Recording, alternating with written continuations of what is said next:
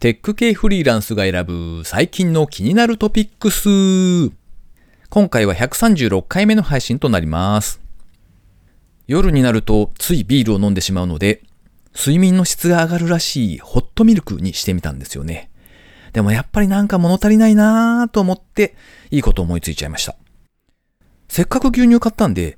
カルアミルクにすればいいんじゃん。ってね。あ、ママ、カラオケ入れてもらってもいい？岡村ちゃんのカルアミルク、よろしくこの番組ではフリーランスのエンジニアである私 S が最近気になったニュースや記事をサクッと短く紹介しております。IT 関連をメインにですね、ガジェットだったり新サービスの紹介だったり気になったものを好き勝手にチョイスしております。たまにですね、ニュース以外にもこの人面白いなと思った方にインタビューをしまして、そちらの音声を配信したりもしております。今回は記事を3つほど紹介しまして、その後、AI メーカーというサービスを開発されていらっしゃる辻さんへのインタビューをお届けしたいと思います。インタビュー全体が長いのでですね、何度かに分けて少しずつお届けしたいと思っております。ご意見ご感想などありましたら、ハッシュタグ、カタカナでテクフリでツイートをいただけるとありがたいです。では今回紹介する記事一つ目ですね。LINE で完結するオンライン診療サービス LINE ドクター。11月より提供開始。テッカブルさんで掲載されていた記事ですね。LINE ヘルスケア株式会社はクリニックの検索予約から診察決済まで LINE で完結するオンライン診療サービス LINE ドクターの提供を2020年11月より開始。こちらの会社はですね、すでにお医者さんに LINE で健康相談ができるサービス LINE ヘルスケアのベータ版をすでに出しておりまして、Android 版が2019年の12月、それから iOS 版が2020年の1月にリリース済みなんだそうですね。ただ、このサービスはですね、オンライン診療ではなくて、オンライン医療相談という形なんだそうです。今年の4月10日に厚生労働省が発表した新型コロナウイルス感染症の拡大に際しての電話や情報通信機器を用いた診察等の次元的特例的な取り扱いについてというアナウンスがあったそうで、そちらによりまして、初診でのオンライン診療や一部条件があるものの薬の処方が解禁となったそうですね。これによりまして LINE ドクターを開発して11月より提供を開始するんだそうです。LINE ヘルスケアというサービスから LINE ドクターに進化したという形ですね。こちらの LINE ドクターはですね、LINE アプリ上でクリニックの検索と診療の予約、無料ビデオ通話での診察、決済までを完結することができるサービスだそうです。サービスの利用料は無料。ユーザーは診察料と処方箋による薬代や薬の配送料金を支払うのみだそうです。で、クリニック側の費用もですね、現在は初期費用、それから月額費用もすべて無料。ただし、決済手数料として、オンライン診療後に患者さんに請求する診察代金のうち3.5%の負担が必要なんだそうです。いや、なんというかシンプルにありがたいサービスだなと思って読んでおりました。特にですね、こう地方とかに普及してほしいななんて思いますね。あの、特に皮膚科とかですね、小児科とかってこう激混みじゃないですか、大抵が。なんだけど予約システムとかがですね、入ってなかったりして、えー、現時点でも待合室でたくさんの人が待っているみたいな状況があったりするわけですよ。なのでそういうところにですね、普及するといいななんて思いながら取り上げてみました。では二つ目ですね。今ドローン物流が超えるべき課題とは Amazon プライムエアなど世界で動き出すサービスの現在地。ビジネスインスピレーションメディアアンプのサイトで掲載されていた記事ですね。日本をはじめですね、世界各地でドローン物流が次々と実用段階に突入しているという事例がいくつか紹介されておりました。以前この番組でも取り上げたことがあるんですが、ジップラインという会社がありまして、サンフランシスコが本社なんですけれども、医療品を届けるというサービスをですね、アフリカ国内で展開しております。で、これと並行して進めていた米国内での展開がですね、進展しているよというお話みたいですね。今年の10月からはノースカロライナ州で医療品の配達事業を開始。コロナ禍の影響でですね、当初の予定よりも半年ぐらい前倒しになった形なんだそうですね。そしてこのジップライン社はさらにですね、アメリカの大手小売業のウォルマートと組んでですね、ドローン配送業務の試験運用を開始するんだそうです。試験運用はウォルマート本社近くで行われまして、ウォルマートの店舗から半径50マイル、約80キロですね。その範囲でサービスを提供しまして、医療品だけではなく、健康、ウェルネス製品を1時間以内にオンデマンドで配送するんだそうです。うまくいけば来年初めにも運用を開始する可能性があるということだそうですね。それから Amazon の Amazon プライムエアもですね、アメリカ国内でいよいよサービスが開始されそうということで、この9月にですね、ようやく FAA、アメリカ連邦航空局から航空運送業者賞というのが発行されまして、アメリカ国内ではですね、スタートアップのウィングと、それから宅配サービスの UPS に続く3つ目の業者となるんだそうです。それからドローンだけではなくてですね、陸の方ですね、自走式の宅配ロボットの分野でも Amazon のスカウトがすでにサービスを開始していたり、実証実験段階ではあるんですが、元 Google 社員が立ち上げたニューロそれから日本でもですね、デリロというサービスがありまして、それらによって物流手段が大きく変わるタイミングというのは割と近いんではないかみたいな記事ですね。このデリロというのは知らなかったんですけれども、なかなか可愛いやつでしたよ。なんか、あの、可愛らしくした機関車トーマスみたいなやつがですね、なんか物を運んでくれるみたいですよ。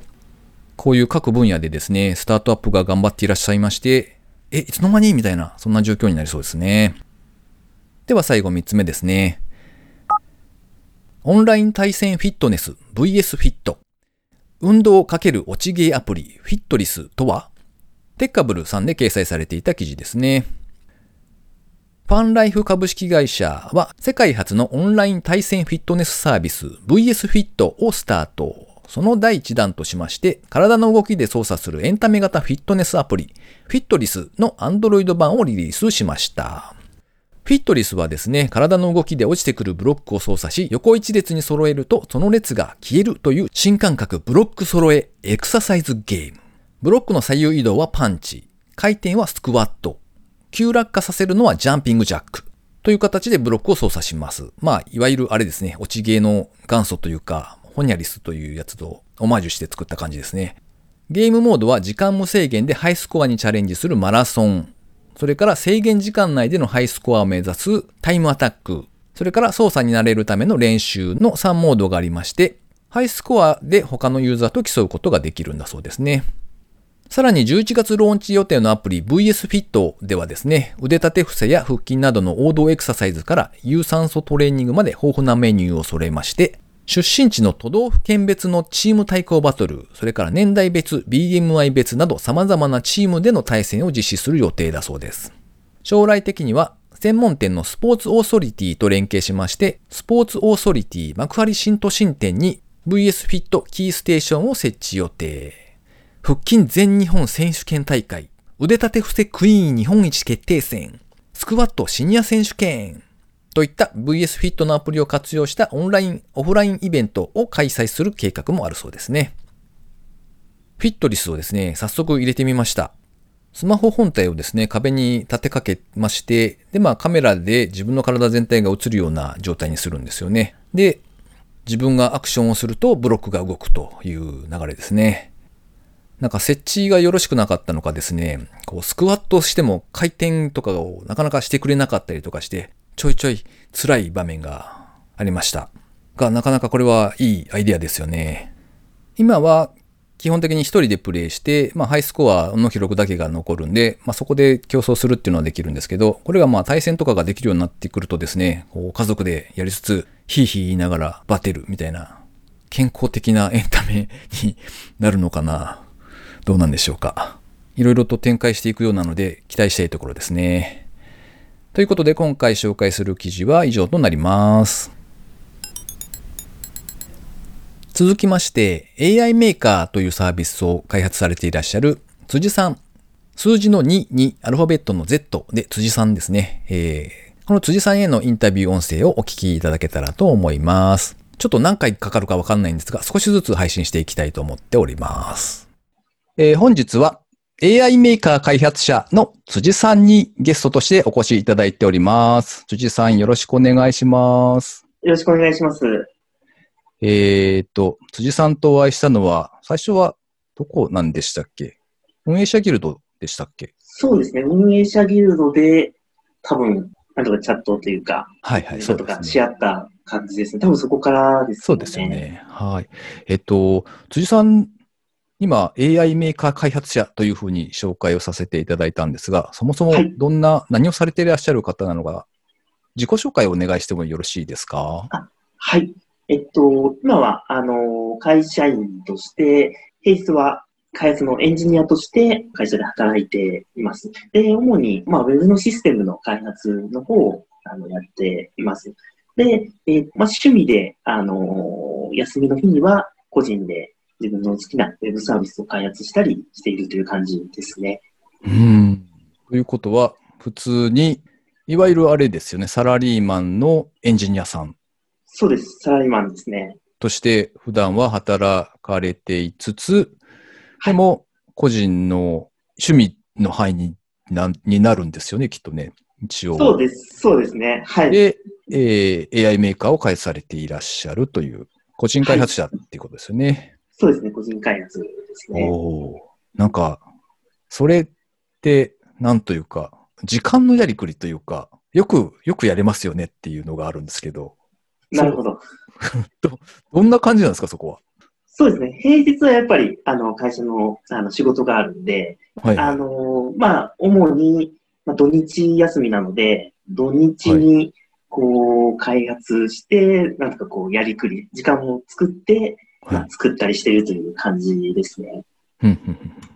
なので、なかなか休みの日もずっと開発してるので、もう、平日も休日もずっと開発してるっていうこともしばしばありますね。なるほど。割と中身的にというか、その技術的な内容としては、普段お仕事でされていらっしゃることと、割とその近いんですか？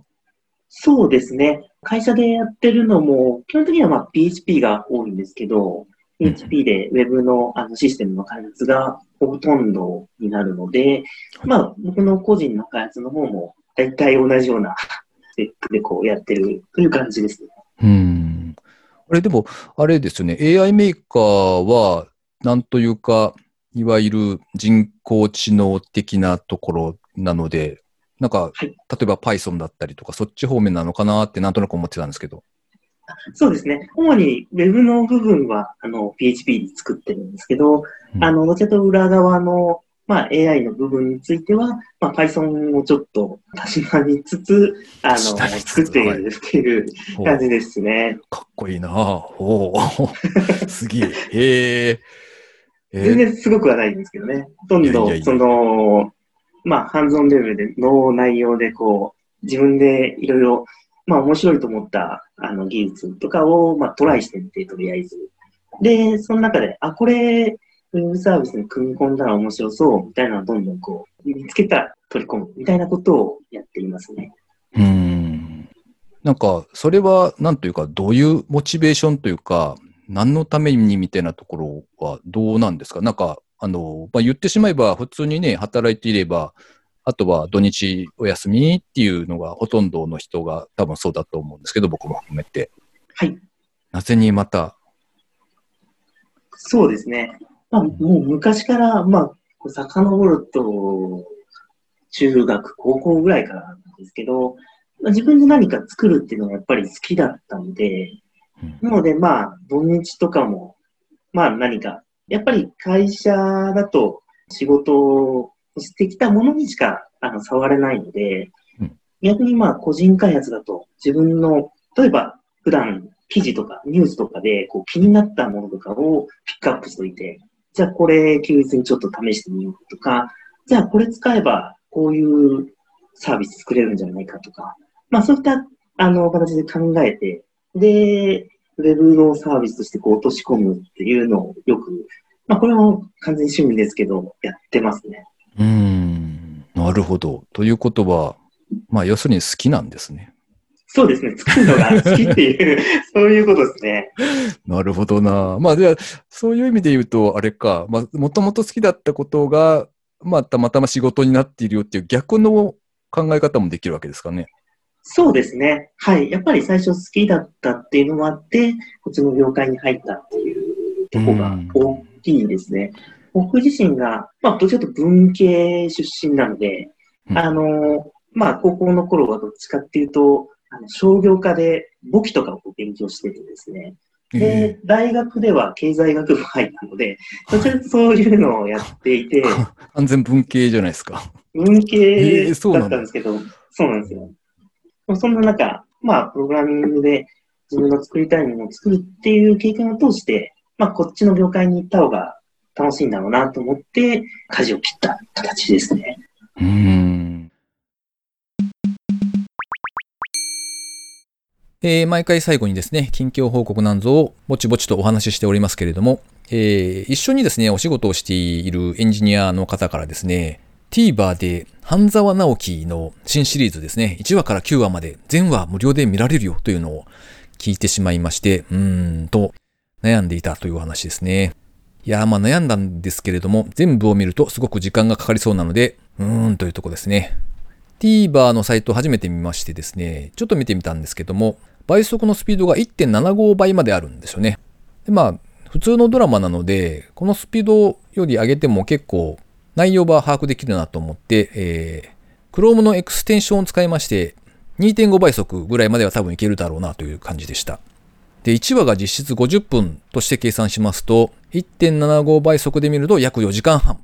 エクステンションを使って2.5倍速にすると3時間。うん、結構な時間がやっぱりかかるなというところですね。で、しかもですね、まあ内容的にですね、こう、メラメラしそうじゃないですか、あのドラマって。まあ多分最後にスッキリするんだろうなというのは思うんですが、